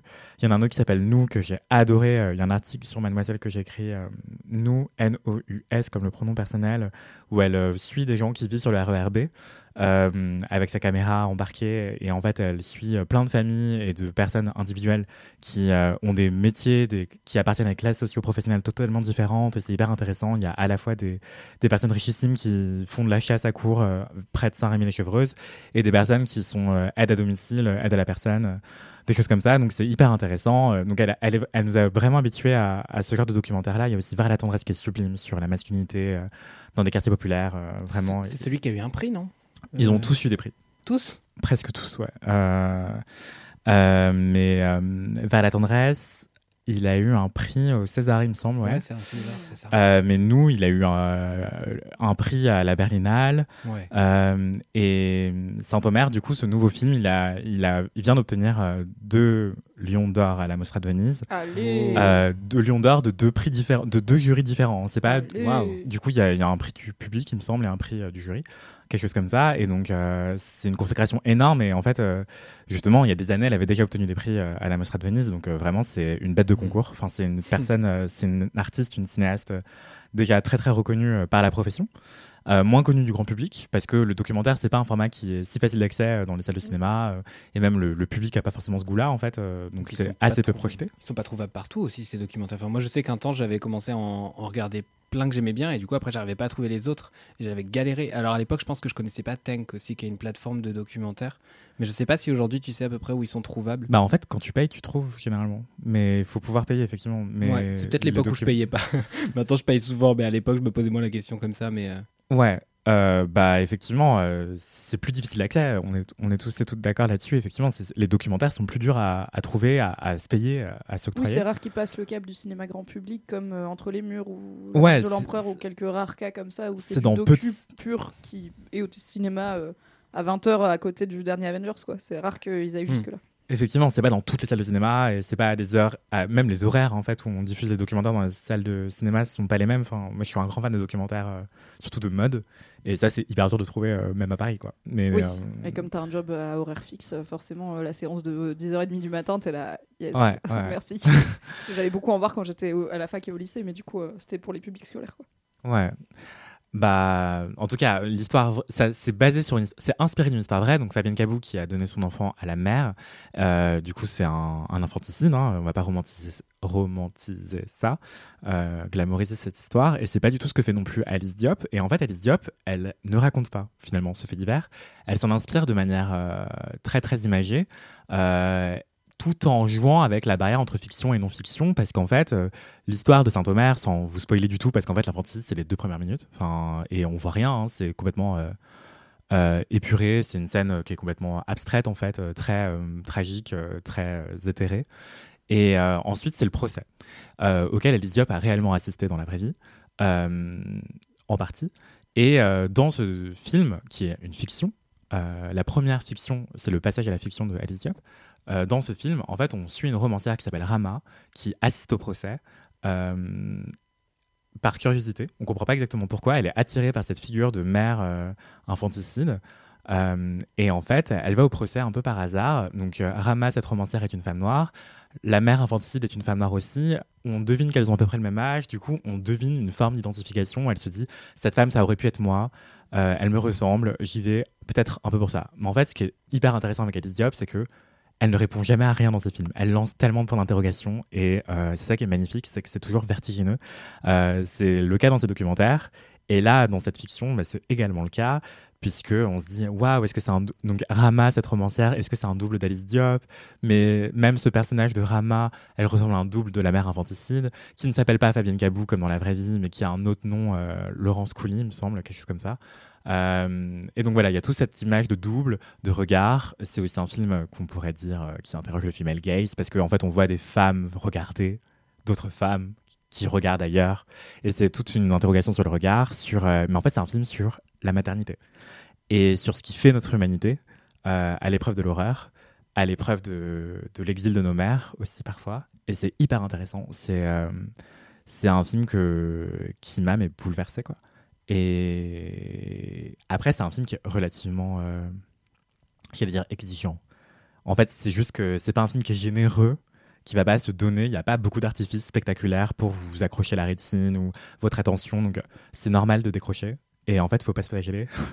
Euh, parce que c'est un film aussi qui montre beaucoup de moments d'audience dans un procès. Du coup, bah, tu décroches, c'est normal. Mais en fait, c'est presque un huis clos parce que la majorité du film se passe dans cette salle euh, de procès et dans ce tribunal. Et en fait, euh, il y a presque trois personnages. En fait, il y a Rama, euh, cette femme qui est en train d'être jugée, euh, et une troisième personne qui est la juge. Et la juge, vraiment, elle est derrière son bureau, on la voit à peine. Enfin, tous les plans sont dignes de tableaux de portraits antiques ou de la Renaissance. Vraiment, la, la mise en scène, les lumières, c'est incroyable. Tout est, tous les plans sont magnifiques. Et surtout, c'est beaucoup de plans séquences qui sont très très longs. Du coup, euh, je peux comprendre que la tension décroche, mais en fait, c'est ok, ça vous empêche pas de suivre le film parce qu'en fait, l'intrigue, elle, elle tiendrait en trois lignes. Et c'est ça qui est magnifique. C'est vraiment une tragédie racinienne. Enfin, c'est Médée euh, réécrite par Alice quoi. Et, voilà, enfin, pas que par Alice d'ailleurs, c'est euh, écrit pour la première fois avec euh, celle qui fait les montages de ces films depuis des années et des années, ainsi que Marianne Ndiaye.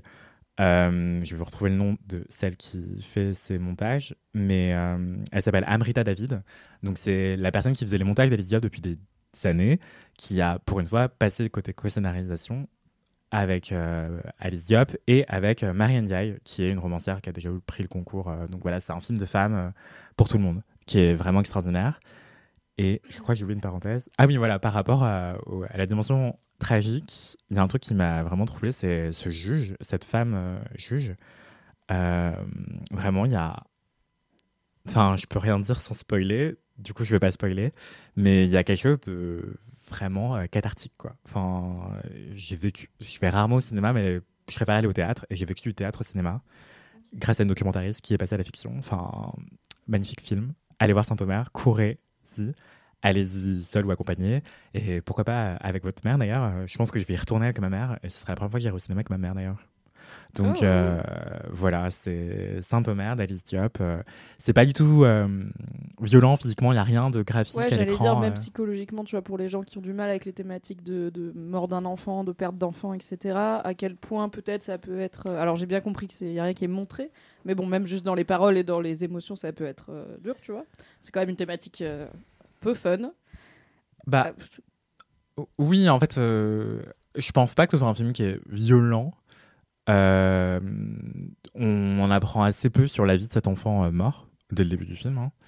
Et, et on en apprend en, en revanche beaucoup plus sur cette mère qui a tué son enfant et son rapport à sa propre mère à elle. ok. Et son rapport à, en tant que femme noire à l'espace public, à la France, aux hommes, aux hommes blancs. Euh, et c'est ça qui est hyper intéressant, c'est que c'est plus un film sur les dynamiques sociales, être une femme noire au XXIe siècle, être mère, devenir mère, le regret maternel, que un film sur euh, j'ai tué mon gosse. Ça c'est limite un détail. Ok. Ok, c'est hyper intriguant. Peut-être aller le voir vite, parce que comme on a dit, les documentaires sont pas très souvent en salle. euh. Mais c'est pas un documentaire, c'est une fiction. euh, oui, ok, oui, c'est une fiction. Et- Peut-être qu'il va rester plus longtemps en salle. Bah, je pense qu'il va rester plus longtemps en salle Et parce- peut-être être distribué dans plus de cinéma aussi, euh, surtout en dehors des grandes, grandes villes. Quoi. Je pense qu'il va être bien distribué parce que c'est, il va représenter la France aux Oscars. euh, Ok. Donc Ok, bon, ils ont, oui, bah, ils ont intérêt à le sortir au cinéma, du coup, quand même, s'il va représenter Oui, la France. oui, quand oui. même, qu'on puisse le voir en France, c'est bien. Oui. Bah il est sorti hier à l'heure où on parle, il me semble. Donc euh, voilà. Ça fait une semaine qu'il est sorti. Non, deux semaines qu'il est sorti au moment où sort cet épisode. On a dit qu'on arrêtait de s'engager. Pourquoi vous faites les- ça Les épisodes où Je suis désolé parce que je gère tous on les vous plannings parle dans de ma choses et à un moment vous les entendez. C'est ça qui se passe dans Laisse-moi kiffer. On ne sait pas quand. C'est dans les limbes. Désolé. Mais non, mais il y a pas de souci. Attends, moi aussi j'ai dû décaler le planning mille fois. C'est juste. C'est la beauté de Laisse-moi kiffer. On a toujours des choses à vous raconter. Merci pour ce kiff, Anthony. Oui, je suis d'aller le voir. Merci beaucoup. Grave. Mathis, c'est quoi ton kiff? Du coup, j'allais vous parler de cinéma, mais je vais peut-être twister le truc. J'allais. Je suis désolé. Non, t'inquiète. C'est juste que j'ai eu. euh, je, je vous avais dit quand je suis arrivé dans Laisse-moi kiffer. enfin, T'allais pas du que tout un- parler de cinéma, tu m'as menti. Oui, je t'ai complètement menti, mais j'ai changé trois On fois de kiff. Je suis désolé, vraiment, c'est terrible. Mais euh, du coup, il y avait. euh, quand, quand je suis arrivé dans Laisse-moi kiffer, je disais que je restais jusqu'à la fin des génériques. C'est globalement vrai. Et j'ai eu un contre-exemple où je suis sorti au milieu du générique avec ma capuche en pleurant. Voilà, donc c'était ça dont j'allais parler. T'as pleuré encore plus que d'habitude, sachant que tu j'ai fait une crise d'angoisse en sortant de la salle. Ah d'accord. Donc euh, voilà, mais c'est- un kiff parce que je suis j'aime bien les émotions. Voilà, laissez-moi. Des fois Euh, on aime souffrir. Ouais, enfin, j'étais dans la rue, les gens étaient en mode waouh, cette personne est en rupture. Non, je- non, le film était juste vraiment très bien.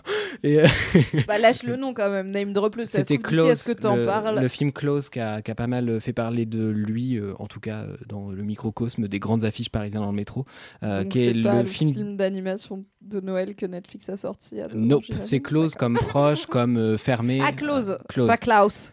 Non, pas Klaus. Moi j'étais sur. Klaus, le Père Nine, nine, Noël. nine, nine, nine, nine. Très joli film d'animation au demeurant. Voilà. si l'animation traditionnelle vous manque, allez voir Klaus sur Je Netflix. vois bien une crise d'angoisse en sortant je suis sur le J'étais surprise j'étais là. Mais pourquoi il l'aurait vu au ciné en 2022 Mais tu sais, je sais pas. Je voulais faire genre. Je, suis sensible, je suis, je suis un homme sensible. Ouais, ouais, il est très sensible. Non, mais en fait, tout simplement, euh, j'en ai parlé un tout petit peu sur Instagram. Du coup, à la limite, je vous remettrai les, les stories à la une, comme ça, vous aurez mon point de vue. Puis je peux passer vite à, à autre chose. Du coup, je vais, je vais plutôt reparler de, je crois, ce sur quoi je m'étais engagé de base, c'est-à-dire retourner au théâtre. Yes. C'est ce que je t'ai dit Oui. Ouais, ok. Bon, je pense que je vais partir là-dessus, finalement. Euh, tout simplement parce que j'ai complètement raté ce début de saison théâtre. Pour beaucoup de gens, ça n'a pas d'importance, c'est pas grave, etc. Moi, j'avoue que ça a été un truc qui a été constitutif dans mes dernières années d'études, dans le sens où, en fait, euh, bah, avec les tarifs euh, au rabais que j'arrivais à avoir, euh, surtout à Lyon, bah, j'allais très souvent au théâtre. Et en fait, en début d'année, voire au milieu de l'été, quand les programmations sortaient, j'étais en mode, ok, donc on va poser toutes les programmations sur un bureau, on va commencer à faire des cordes qui vont relier les différents trucs, Ouais, on va entourer, on va regarder les de dates. ouvrir les catalogues de jouets pour voir ce que tu as à Noël. quoi. Exactement. Ok, qu'est-ce qu'on a? Let's go. Exactement. Et j'étais en mode, ok, est-ce que ça vaut le coup de prendre un abonnement pour tel théâtre ou est-ce que je vais voir que deux pièces et du coup, euh, ça serait plus valable, machin, tel truc. Donc, je faisais vraiment des, châteaux en Espagne euh, à partir de euh, trois bouts de papier et je commençais à paniquer en mode, waouh, parce que ça, ça va être le même sort que ça, ça, je vais pas pouvoir. Et cette année, j'ai complètement loupé le, le coche. Euh, je me suis vite fait renseigner et j'ai commencé à vraiment me renseigner au moment de Dramatis, tout simplement parce que j'étais plus étudiant et qu'en fait, j'ai vu les tarifs et très vite, j'étais c'est un peu prohibitif. La raison pour laquelle je ne suis pas allée au théâtre depuis que j'ai Ouais. arrêté la fac. Ça m'a un peu calmé. J'étais, enfin, c'est pas forcément euh, genre beaucoup plus cher, mais genre 5 balles sur une place, bah ça veut dire que euh, en deux places, j'ai une pièce en moins, on va dire. Ouais. Parce qu'il y a plein de salles où en fait pour que la 10 balles carte j'y de allais. presse, il n'y a pas des, y a pas des Bah, prix alors, Euh, carte de presse, je pense pas, mais du coup, bah, maintenant j'ai des invitations parce que bah, Dramatis. Bien sûr. Enfin, en tout cas, je les sollicite. hein, euh, C'est pas les le gens plan qui viennent me voir. Le plan fonctionne pour l'instant et du coup, c'est pour ça que mon kiff c'est retourner au théâtre. C'est qu'avec ce podcast, bah, par la force des choses, j'en vois beaucoup.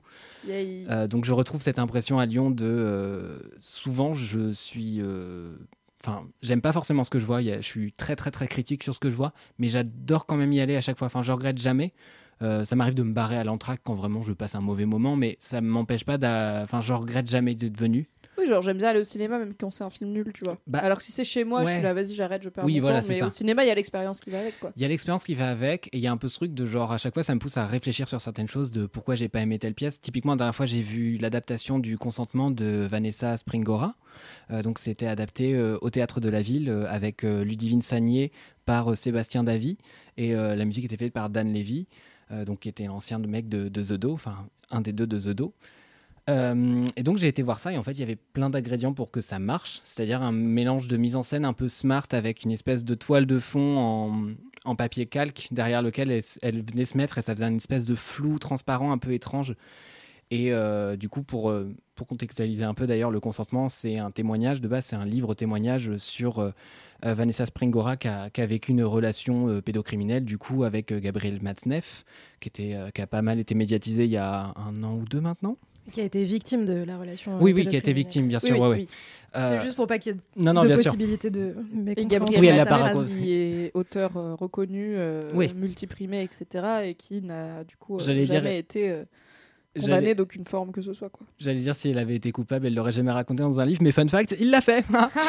Et il faisait ça avec Ah là toutes là. les personnes, enfin toutes les personnes, tous les enfants, euh, finalement, qui Oui. en étaient victimes. Et donc, il porte ça sur scène, et bah, typiquement, ça, je l'ai vu au théâtre, et genre, il y avait des trucs qui formellement me plaisaient, mais je suis sorti en me disant, ok, ça me plaît pas, pourquoi? Et j'ai passé une demi-heure, trois quarts d'heure à vraiment me creuser les méninges, à me dire, mais putain, il y a un truc, j'arrive pas à mettre le doigt dessus, de, qui me plaît pas dessus. J'ai fini par le pointer, mais du coup, ça m'a permis de réfléchir et d'avancer dans ma réflexion et dans mon rapport à ce que je vais aller voir, de ce que je vais pas aller voir. Bon, euh, je, vous spoil ma réflexion parce que de toute façon, je l'avais mis en story Instagram, donc il n'y a pas un mystère dingue. Typiquement, ça, ce qui, moi, ce qui me gênait là-dedans, c'était qui tu es pour adapter un témoignage. Euh, ouais, l'enjeu de- est quand même. euh, Bah, en fait, faut je trouve. vraiment, vraiment le réussir parce que l'enjeu, c'est quand même. Bah oui, et puis c'est quoi. quoi réussir à adapter un témoignage qui te concerne pas? Je sais pas, c'est pour ça que je le fais pas. Bah ouais, c'est ça.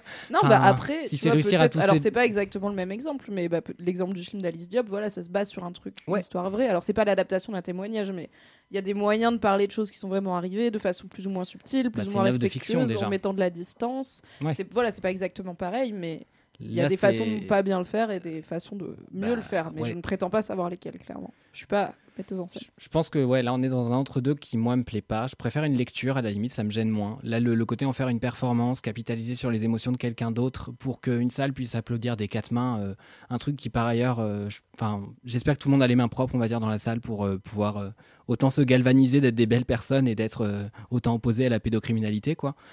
Euh, Enfin je sais pas, ça me dérange un peu ce truc un peu euh, performance, un peu performatif de regarder, on est euh, on est tellement bien sur ces sujets-là. Mais n'empêche que du coup, je suis content de l'avoir vu, j'ai un avis dessus. Euh, bon, après, je me suis pas ennuyé non plus. Et puis, j'ai découvert le livre aussi que j'avais pas lu. Du coup, le texte est vraiment euh, superbe euh, sur plein de points, dans le sens où il est à la fois très évocateur, évidemment, sur les logiques du truc et sur dans quel état d'esprit elle est aussi au moment de la relation. Elle le retranscrit vachement bien.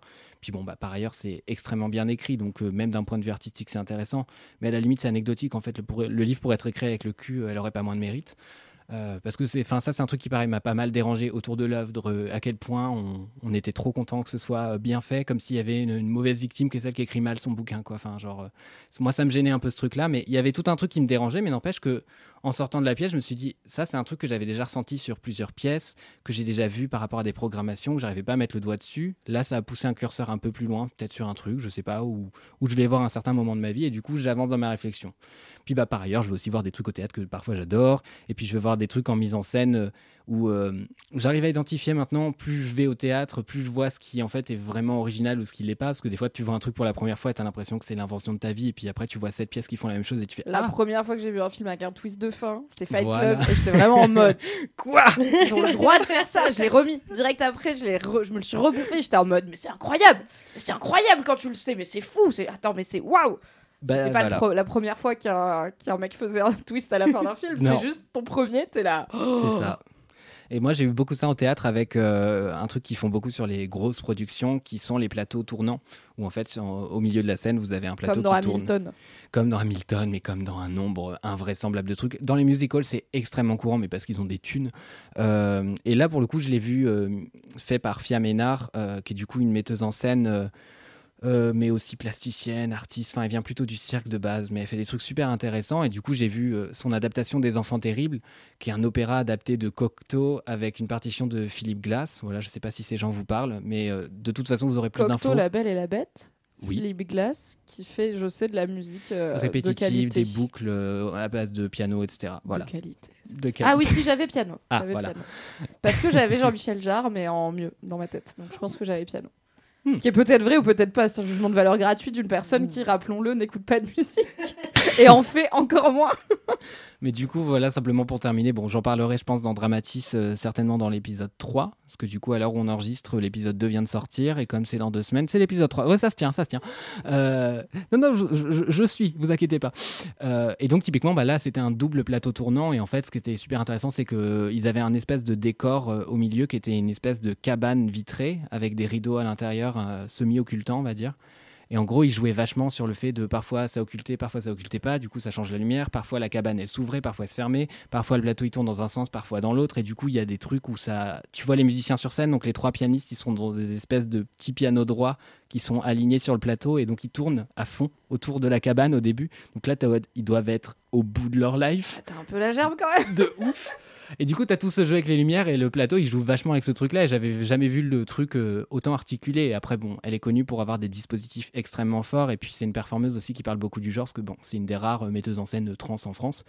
Donc, euh, bah, par ailleurs, c'est un sujet euh, sur lequel elle est très très pertinente et, euh, comment dire, elle l'a déjà bien exprimé dans des mises en scène. Donc, elle s'est déjà fait beaucoup reconnaître par euh, sa capacité avec la forme à retranscrire une émotion, à retranscrire un, ton. Et je pense que c'est ce que j'essaierai de transcrire dans, dans l'épisode de Dramatis, du coup, qui, qui en parlera. Et puis, bah, peut-être tout simplement pour terminer, euh, bah, retourner au théâtre, c'est aussi la possibilité de, comment dire, euh, me rendre compte à, quel point il y a des lieux que j'aime beaucoup, que j'affectionne beaucoup, euh, parfois des, petits théâtres qui payent pas de mine, à, quel point aussi j'aime. Enfin, c'est un lieu qui me fait rire aussi parce que je trouve que c'est des gens aussi qui sont, enfin, qui sont des spectacles en eux-mêmes. Genre la dernière fois, bah, le théâtre de la ville, typiquement, c'est pas forcément le public que j'affectionne le plus. Euh, c'est un public que je trouve assez bourgeois et assez euh, dédaigneux et qui bouscule pas mal sans dire pardon quand c'est placement libre, vraiment arrêter d'être des chiens. Et, euh, et la dernière fois, enfin, j'ai eu un, un couple de meufs qui sont arrivés, mais je, je- je me suis dit, mais waouh, elles parlent comme dans un film. Et vraiment, elles étaient, mais quel tourment, quel tourment J'ai tant attendu avant de te revoir. J'adorerais dire ça premier deuil. Mais quel tourment, quel tourment la RATP, oh là là. Sur le quai de la 7, tous les Ah. matins. Et en fait, Quel elle parlait, tourment, mes aïeux. euh, on se piétine, on ne s'entend plus penser. elle parlait extrêmement fort. Et j'étais en mode, les gens se donnent vraiment en spectacle, c'est beaucoup de paraître. Et je dis pas ça avec du mépris ou quoi, parce que ça m'arrive de parler fort et d'être euh, content peut-être que des gens entendent des bribes de mes blagues, je sais pas. Euh, mais voilà, c'est des lieux où je trouve ça intéressant, les rapports entre les gens, comment les gens se regardent, comment ils se placent, comment ils se comportent. euh, les lieux sont intéressants. Des fois, c'est des lieux qui se la pètent, des fois, c'est des lieux qui payent pas de mine, des fois, vous avez mal au cul, vous êtes mal assis et on voit des gens, en fait, on est tous. On est tous mal assis et peut-être que la personne à côté de Même moi elle gagne trois fois mon salaire. Exactement. Je suis t'es mieux placé que moi, mais t'as mal au cul. Tu vas faire quoi? Donc voilà, c'est c'est des lieux que j'aime bien. J'aime bien y aller euh, sans savoir ce que je vais voir. Et puis bah, des fois, t'es juste trop content de revoir euh, des mises en scène d'une personne que tu aimes beaucoup. Enfin voilà. Voilà. Retourner au théâtre, c'est mon kiff. Trop bien. Je voulais juste rebondir sur euh, cette idée de même quand t'aimes pas, c'est cool. Je pense que c'est un exercice dans la critique que les gens comprennent pas toujours. Des fois, il y a un peu un côté, quand tu publies une critique négative, par exemple, d'une œuvre, où les gens ils disent euh, en gros, t'y allé pour pas aimer, tu vois. T'y allé en sachant que t'allais pas aimer, t'y as été pour euh, tirer sur le film ou parce que ça fait bien de pas aimer ce film, tu vois.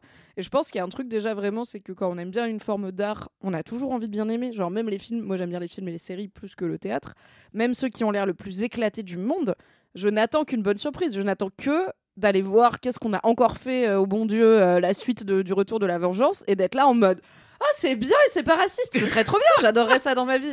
Peu- Dites-moi si ça arrive, j'irai au cinéma avec plaisir, y a pas de problème. On ne sait pas, peut-être un jour ils vont confier à, à un nouveau réalisateur ou un nouveau scénariste ou à de nouveaux acteurs et puis changer le public et puis ça sera super.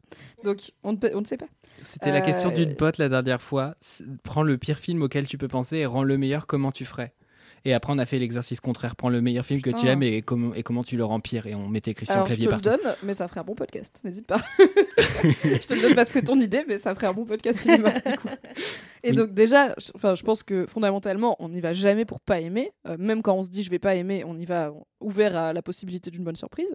Et même quand on n'aime pas, en fait, c'est intéressant d'y réfléchir et de décrypter pourquoi on n'aime pas. Parce que ça nous dit des choses sur nous, ça nous dit des choses sur le contexte culturel. Genre, peut-être que t'aimes pas parce que ça fait la cinquième pièce que tu vois qui reprend une actualité brûlante de violence sexuelle sans forcément dire quelque chose de plus que ce qui a déjà été dit. Euh, peut-être parce que bah, c'est pas le témoignage de la personne et du coup ça t'interroge. Enfin, il y a plein de bonnes questions à se poser, tu vois, et à poser. Et c'est aussi ça le job des gens qui font de la critique d'art. Donc euh, c'est ok de pas aimer et c'est ok d'expliquer pourquoi on n'aime pas. Et ça veut pas dire que ça valait pas le coup d'y aller, quoi. Parce qu'on peut jamais savoir avant d'y être déjà. Et parce que bah, comprendre une forme artistique, c'est comprendre ces éléments moins bons ou en tout cas ceux qui nous parlent le moins, c'est normal aussi, quoi. Clairement. Voilà. Mon kiff à moi est une petite étape de la vie. Oui. Car, sachez-le, en ce mois béni euh, de novembre 2022 où nous enregistrons, je ne sais pas exactement combien de temps ça fait que je vous avais parlé du fait que parfois j'ai du mal à faire des choses dont je ne connais pas à 100% les interactions sociales qui y sont liées et du coup, dans le doute, je ne le fais pas. C'est lié à notre rencontre de tout à l'heure, d'il y a deux heures dans la rue. Car je vous avais expliqué que parmi les nombreuses choses que je n'ose pas faire, car je ne sais pas comment ça se déroule, il y a aller à la retoucherie, faire retoucher des fringues, notamment des pantalons parce que je suis une minuscule personne. Donc les ourlets, en fait, toute ma vie, ma mère a fait mes et je je ne sais pas coudre. J'ai essayé d'apprendre, j'oublie tout le temps, ça me saoule. Je suis pas manuelle, donc oui, je pourrais le faire chez moi. Non, je vais pas le faire. Donc dès qu'il faut faire un ourlet ou un truc comme ça, historiquement, j'allais assez régulièrement chez ma daronne pour qu'elle me le fasse parce qu'elle m'aime.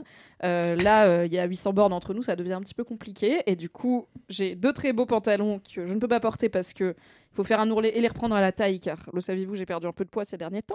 Et du coup, j'avais expliqué dans Laisse-moi kiffer que je n'ose pas aller à la retoucherie parce que je sais pas comment ça va se passer. Je comprends pas, genre, est-ce qu'il y a une cabine dedans et du coup, t'arrives pas avec le pantalon que tu veux faire retoucher et du coup, tu le mets là-bas et le mec il prend les mesures et après tu lui laisses et tu repars avec le pantalon que tu avais sur toi en arrivant. Est-ce que tu dois arriver avec sur toi le pantalon que tu veux faire retoucher, etc. Tout, ce- tout ce continuum spatio-temporel a fait qu'en 31 ans de vie, je n'ai pas été à la retoucherie. Et je vous en ai parlé il y a des mois et vous avez été plein, vous avez été trop chou à m'expliquer comment ça se passe chez la retoucherie et à me dire même C'est trop mignon. Pire, genre, je sais pas comment ça se passe d'habitude, mais dans celle-ci précisément à Paris, j'y étais. Voici comment ça se déroule. Donc, merci beaucoup. Je n'avais donc plus l'excuse de l'anxiété, juste celle de la procrastination. Et j'ai enfin été plusieurs mois après à la retoucherie. Ça s'est très bien passé. Il y avait une cabine. Première information, j'arrive dans le lieu. Le premier truc que je vois, c'est une cabine d'essayage. Donc je suis là, ok, parce que j'avais deux pantalons que je n'avais pas sur moi, du coup, forcément, plus mon jean que j'ai sur moi. Et j'étais là, ok, donc je vais pouvoir les essayer. Et quand même, je jouais en difficile parce que c'était ce genre de taulier de magasin qui te fait du second degré, mais en fait, tu le connais pas et tu sais pas comment ça se passe. Et genre, je suis arrivée et je lui ai dit bonjour, j'ai deux pantalons à faire retoucher. Et il m'a dit ah bah non, on fait pas ça. Et J'étais là, c'est déjà compliqué pour moi d'être là. C'est la pire blague à faire à quelqu'un qui Mais c'est tellement compliqué que j'en ai fait un podcast. De quoi tu parles? Pourquoi tu me fais une vanne? Et en plus, vraiment, genre, un peu ton, on dirait mes tontons du bled un peu pince sans rire et tout. Et j'étais là. Ah bah c'est dommage alors, je repars. J'ai cru que quand il y avait marqué retoucherie, c'était un indice. Et il m'a dit ouais bah vous allez essayer, on va voir. Et j'étais là, ok. J'ai passé l'hôtesse, c'était bien une blague. D'accord. C'était pas clair, mais c'était bien une blague. essayer. Et du coup, toutes les interactions, j'étais un peu euh, comme ça, sur des œufs. Mais alors qu'il était adorable, c'est juste moi qui suis mal à l'aise quand je suis pas sûre des fois de. Alors que worst case scénario, je lui dis ah ok j'y vais et du coup il me dit non mais c'était une blague et voilà c'est bon l'interaction fonctionne quand même mais bon, des fois on panique vous le savez Oui. et du coup j'ai été à la retoucherie et écoutez normalement d'ici 7 jours je serai l'heureuse propriétaire de un cargo pant en velours vert Oh, et Wow. un pantalon de costume en velours noir car quand même je me suis pas déplacée dé- dé- une bonne- déplacée pour rien Oui. qui sont respectivement un cadeau de Noël de mon mec et un cadeau de Noël de moi à moi que je me suis offert l'année dernière et que je n'ai jamais porté parce qu'ils sont trop grands à tous les niveaux. Normalement, ça va le faire. Plus d'infos peut-être dans mon kiff de la semaine prochaine. Mais je suis ravie euh, d'avoir passé ce cap. Merci au LM Crado, car c'est un peu grâce à vous. En vrai, vous m'avez beaucoup rassuré. Mais c'est pour ça qu'on fait ce podcast. En vrai, oui, C'est c'est pour avoir des euh, infos me sur les permettre retoucheries. de dépasser euh, tous mes blocages absurdes dans la vie. Un jour, vous m'apprendrez à qu'est-ce que j'ai peur de faire aussi. Je sais pas. J'aime pas trop aller dans les magasins fancy de café parce qu'ils te font tout le temps goûter des trucs, tu sais jamais si c'est payant ou pas et comment dire. En fait, je vais rien acheter et après tu pars et on dirait juste que t'es venu boire du Oui. café gratos. Mais c'est pas un besoin dans ma vie d'aller acheter du café trop cher, vraiment, je sens pas la diff. Je vais réfléchir à une autre situation qui me fait paniquer. C'est bon signe que j'en ai pas immédiatement en tête. Ça veut dire qu'on grandit C'est bien. et qu'on arrête de paniquer à l'idée de faire des trucs random. J'avais la retoucherie. J'ai toujours salle de sport et tout, je fais pas, mais en vrai, j'ai pas envie. Donc, je vous en parlerai un jour. Ce sera une autre étape de ma vie de déjà me dire j'ai envie d'aller à la salle de sport. Mais le jour où j'aurai envie d'y aller, je me dirais, je sais pas comment ça se passait, je vais paniquer. Donc je vous en parlerai dans Laisse-moi kiffer, vous m'expliquerez tout ça. Ok. J'ai été à la retoucherie, tout s'est bien passé. Normalement, j'aurai des pantalons à ma taille la semaine prochaine. C'était vraiment pas si dur. Affaire à suivre. Mais euh, non, mais c'est cool de- d'avoir un podcast euh, sur un magazine quand même de l'ampleur euh, de Mademoiselle, avec du coup l'audimat qui va avec, où on peut juste parler de trucs d'anxiété sociale débile et Bien sûr. pas être Ouais, euh, reçu par des oh bolos, c'est pas compliqué, mais par des ok, voici toute la marche à suivre de la retoucherie, parce qu'en fait c'est pas expliqué sur internet et que s'il y a que Hmm. ça qui te stresse, bah vas-y, je te le dis. Bah ouais, ma première fois dans un lavomatique, je pense que j'ai salopé Ah, plein mais- de ah machines. là là. Mais oui, mais la par laverie. parce que je voulais aller le plus vite possible et du coup je faisais des conneries mais j'étais je, dois- je veux disparaître de cet endroit. Ouais, je ouais, la laverie. sur n'importe quel bouton pourvu que ça se lance. Et en plus, une fois sur deux, Et la bah, laverie, elle te quoi. mange, genre, elle te dit un distributeur à dosette de lessive. Donc tu dis, ok, j'ai donc pas besoin d'emmener ma lessive. Et t'arrives sur place, et non, il est vide depuis 1998. Oui, Toi, tu le sais pas. exactement. Il dit que t'as une machine pour faire la monnaie, mais pareil, elle marche plus depuis qu'on est passé à l'euro, tu vois. Là. Oui, oui, Du oui. coup, je ne suis pas optimisée pour cette activité. Tout et j'ai mon linge sale à trimballer, ce qui est chiant quand même. Oui, c'est la honte. Sur la retoucherie, euh, justement, j'y étais allé quand j'avais, je sais pas, 22 ans pour la première fois tout seul et même j'y étais jamais allé avec d'autres personnes avant par le passé non plus. Donc euh, c'était vraiment première fois tout court. Et euh, du coup, il a pris mes mesures pour retoucher un pantalon et une veste euh, que j'avais acheté dans une espèce de vente presse de malade. euh, Enfin, pas vente presse, pardon, vente privée. Et ça m'allait pas du tout, c'était beaucoup trop grand, donc euh, je voulais les reprendre et tout. Et ne fais pas la même erreur que moi, Mimi, et les LM cœur non plus. C'est, en fait, j'ai pas osé dire, après les retouches, quand j'ai réessayé les trucs, que ça me convenait pas. Ah ouais, ça c'est dur C'est comme payé. dire à la coiffeuse, ça te va pas, tu vois. C'est genre, faut, Ouais. faut oser. Je crois que maintenant j'ose, mais j'avais pas envisagé ça à la retoucherie. J'y penserai pour la semaine pro. Ouais, ouais, c'est important de dire, euh, en fait, ça me convient pas, je voulais que ce soit plus ajusté ou moins ajusté ou je sais pas quoi. Et moi, notamment, il y avait une veste, tu vois, et euh, vraiment, il me l'a surcintré euh, et je, je l'assumais pas à l'époque. et Entre-temps, j'ai pris 10 kilos. Et euh, du coup, bah, je l'ai- je l'ai jamais reporté, quoi. Bah alors que tout l'objectif c'est quand même de dépenser des sous pour pouvoir porter tes fringues. Bah c'est ouais. dommage en effet. Et ça donne pas envie d'y retourner. Donc je Ouais. note pour la Ouais, semaine ouais, c'est pro. oser dire que ça vous convient pas, quoi. Et euh, Sinon t'as plus que des pantacours, c'est chiant quand même. bah, le pantacourt, euh, ouais. Défends-le, vas-y, défends le pantacourt. Quel est l'avis de Y2K l'expert mode Mademoiselle Est-ce que c'est sur le Y2K, les Pentacourt pantacours Gate Trop d'informations en même temps. Le corsaire, c'est Y2K, mais c'est moche. Ouais, grave. Euh, Pantacourt, c'est Ger- J'adore cette affirmation. Genre oui c'est à la mode, oui c'est moche, c'est pas grave. Faites genre ce que vous German Y2K. Vraiment. En revanche, justement, je trouve que des vêtements trop larges, c'est plus facile à porter que des vêtements euh, trop ajustés. Parce Oui. que trop ajustés, tu rentres pas dedans, en fait. Bah Et, oui, euh, clairement. Et chaque mo- moment où tu te baisses euh, est un risque dans ta journée, donc c'est compliqué quoi. Oui, Parce que moi c'est bah, pantalons, donc ça peut craquer facilement. En l'occurrence, justement, dans les deux pièces, il y avait un blazer. Du coup, il me l'a rendu trop petit, donc vraiment, je rentre plus dedans. Enfin, je peux plus le refermer. C'est c'est ridicule, ça me va pas. Et de l'autre, c'était un pantalon, et je rentrais encore dedans, mais je ne pouvais pas me baisser. Et un jour, je me suis baissé et je l'ai craqué. Non Euh, et je l'ai craqué à une soirée, genre euh, soirée un peu mondaine, tu vois. Que Vraiment la honte de c'est ma vie. exactement ce que je voulais faire. C'est comme ça que ça se porte. Tous les jeunes font ça de nos jours. Alors, j'avais encore une veste par-dessus le pantalon, donc ça ne se voyait pas. Ok. J'ai entendu le crack.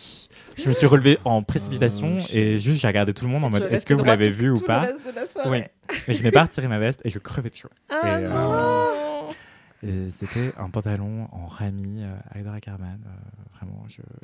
On l'embrasse. Petit ange parti trop tôt. Petit ange. je l'ai encore, je l'ai encore. Bah, en fait, il, faut- il suffirait de le recoudre, mais il est trop petit, donc je peux pas le remettre. Quoi. Mais bon, fin de l'histoire, euh, dites aux gens quand ça vous convient pas. Tout à fait. Surtout si c'est un commerçant, un commerce, un service que vous payez. quoi. Oui, et en plus, enfin, le mec, il a envie de faire du bon boulot, tu vois. Moi, je lui ai expliqué, c'est un cadeau que j'ai pas pu porter depuis un an et tout. Il était là, bah trop cool. euh, il va t'aller, il est content. Et surtout, une retouche, ça se retouche. Oui, c'est son travail C'est vrai ça Ça se re-retouche. Dernier moment de malaise, c'est vraiment un épisode à thème malaise, je suis ravie. Euh, dernier moment de malaise après la blague, qui du coup était une blague parce qu'en fait, oui, il fait des retouches de pantalon. En enlevant le. Donc je porte le pantalon et il m'a mis des épingles à l'ourlet évidemment, donc en bas, mais aussi à la taille et au niveau des fesses pour voir comment il allait refaire la couture arrière. Et alors, de- pour le coup, il n'y avait pas de malaise, il était très. euh, je vais mettre mes mains là et tout. Il n'y avait pas du tout de problème euh, dans ce sens-là. Mais en rentrant dans la cabine pour du coup enlever le pantalon, je me suis rendu compte que deux des épingles avaient pris ma culotte en même temps. Et que du coup, ma culotte était actuellement fixée au pantalon que j'étais censée laisser au monsieur. Et que si j'enlevais les épingles, bah, j'allais enlever les repères qu'il avait posés. Donc j'étais vraiment dans la cabine, j'ai marqué une minute d'arrêt de.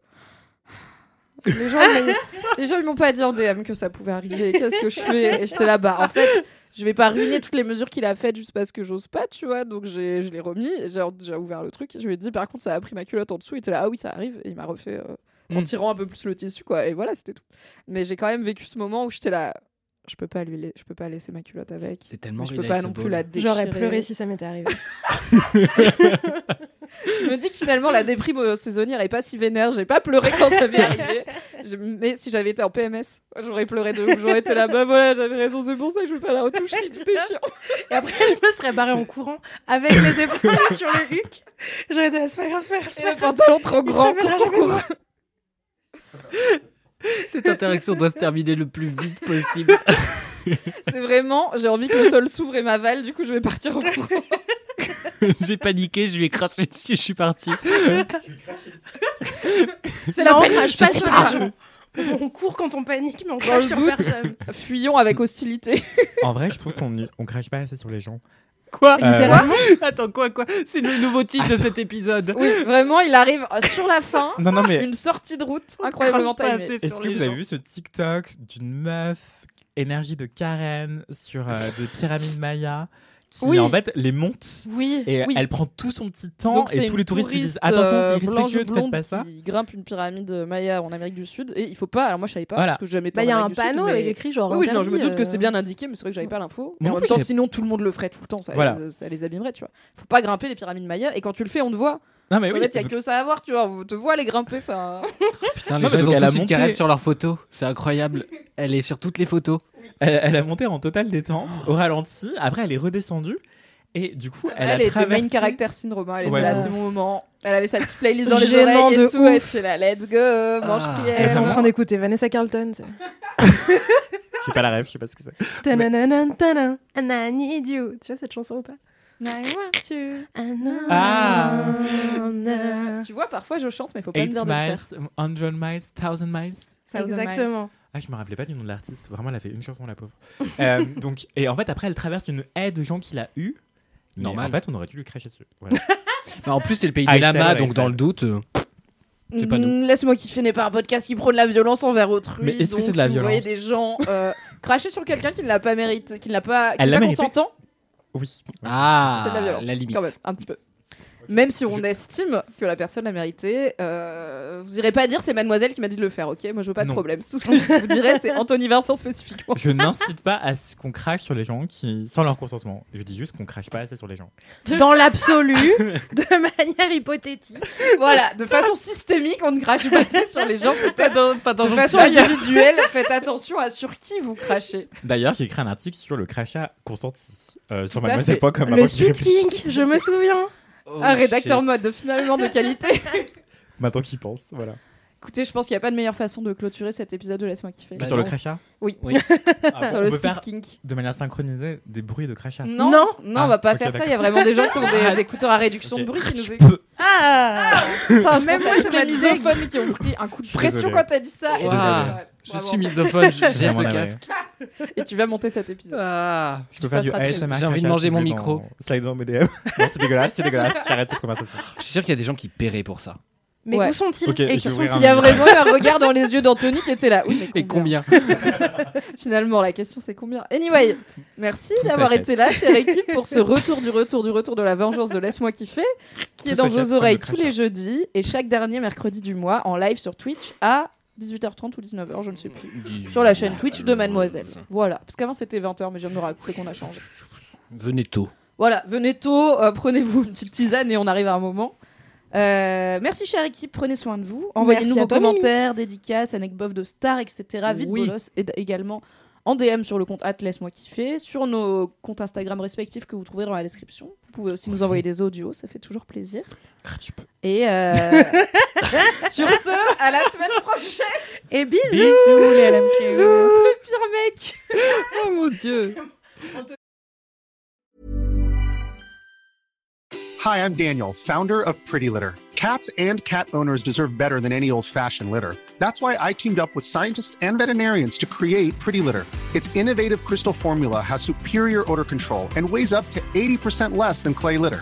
Pretty Litter even monitors health by changing colors to help detect early signs of potential illness. It's the world's smartest kitty litter. Go to prettylitter.com and use code ACAST for 20% off your first order and a free cat toy. Terms and conditions apply. See site for details.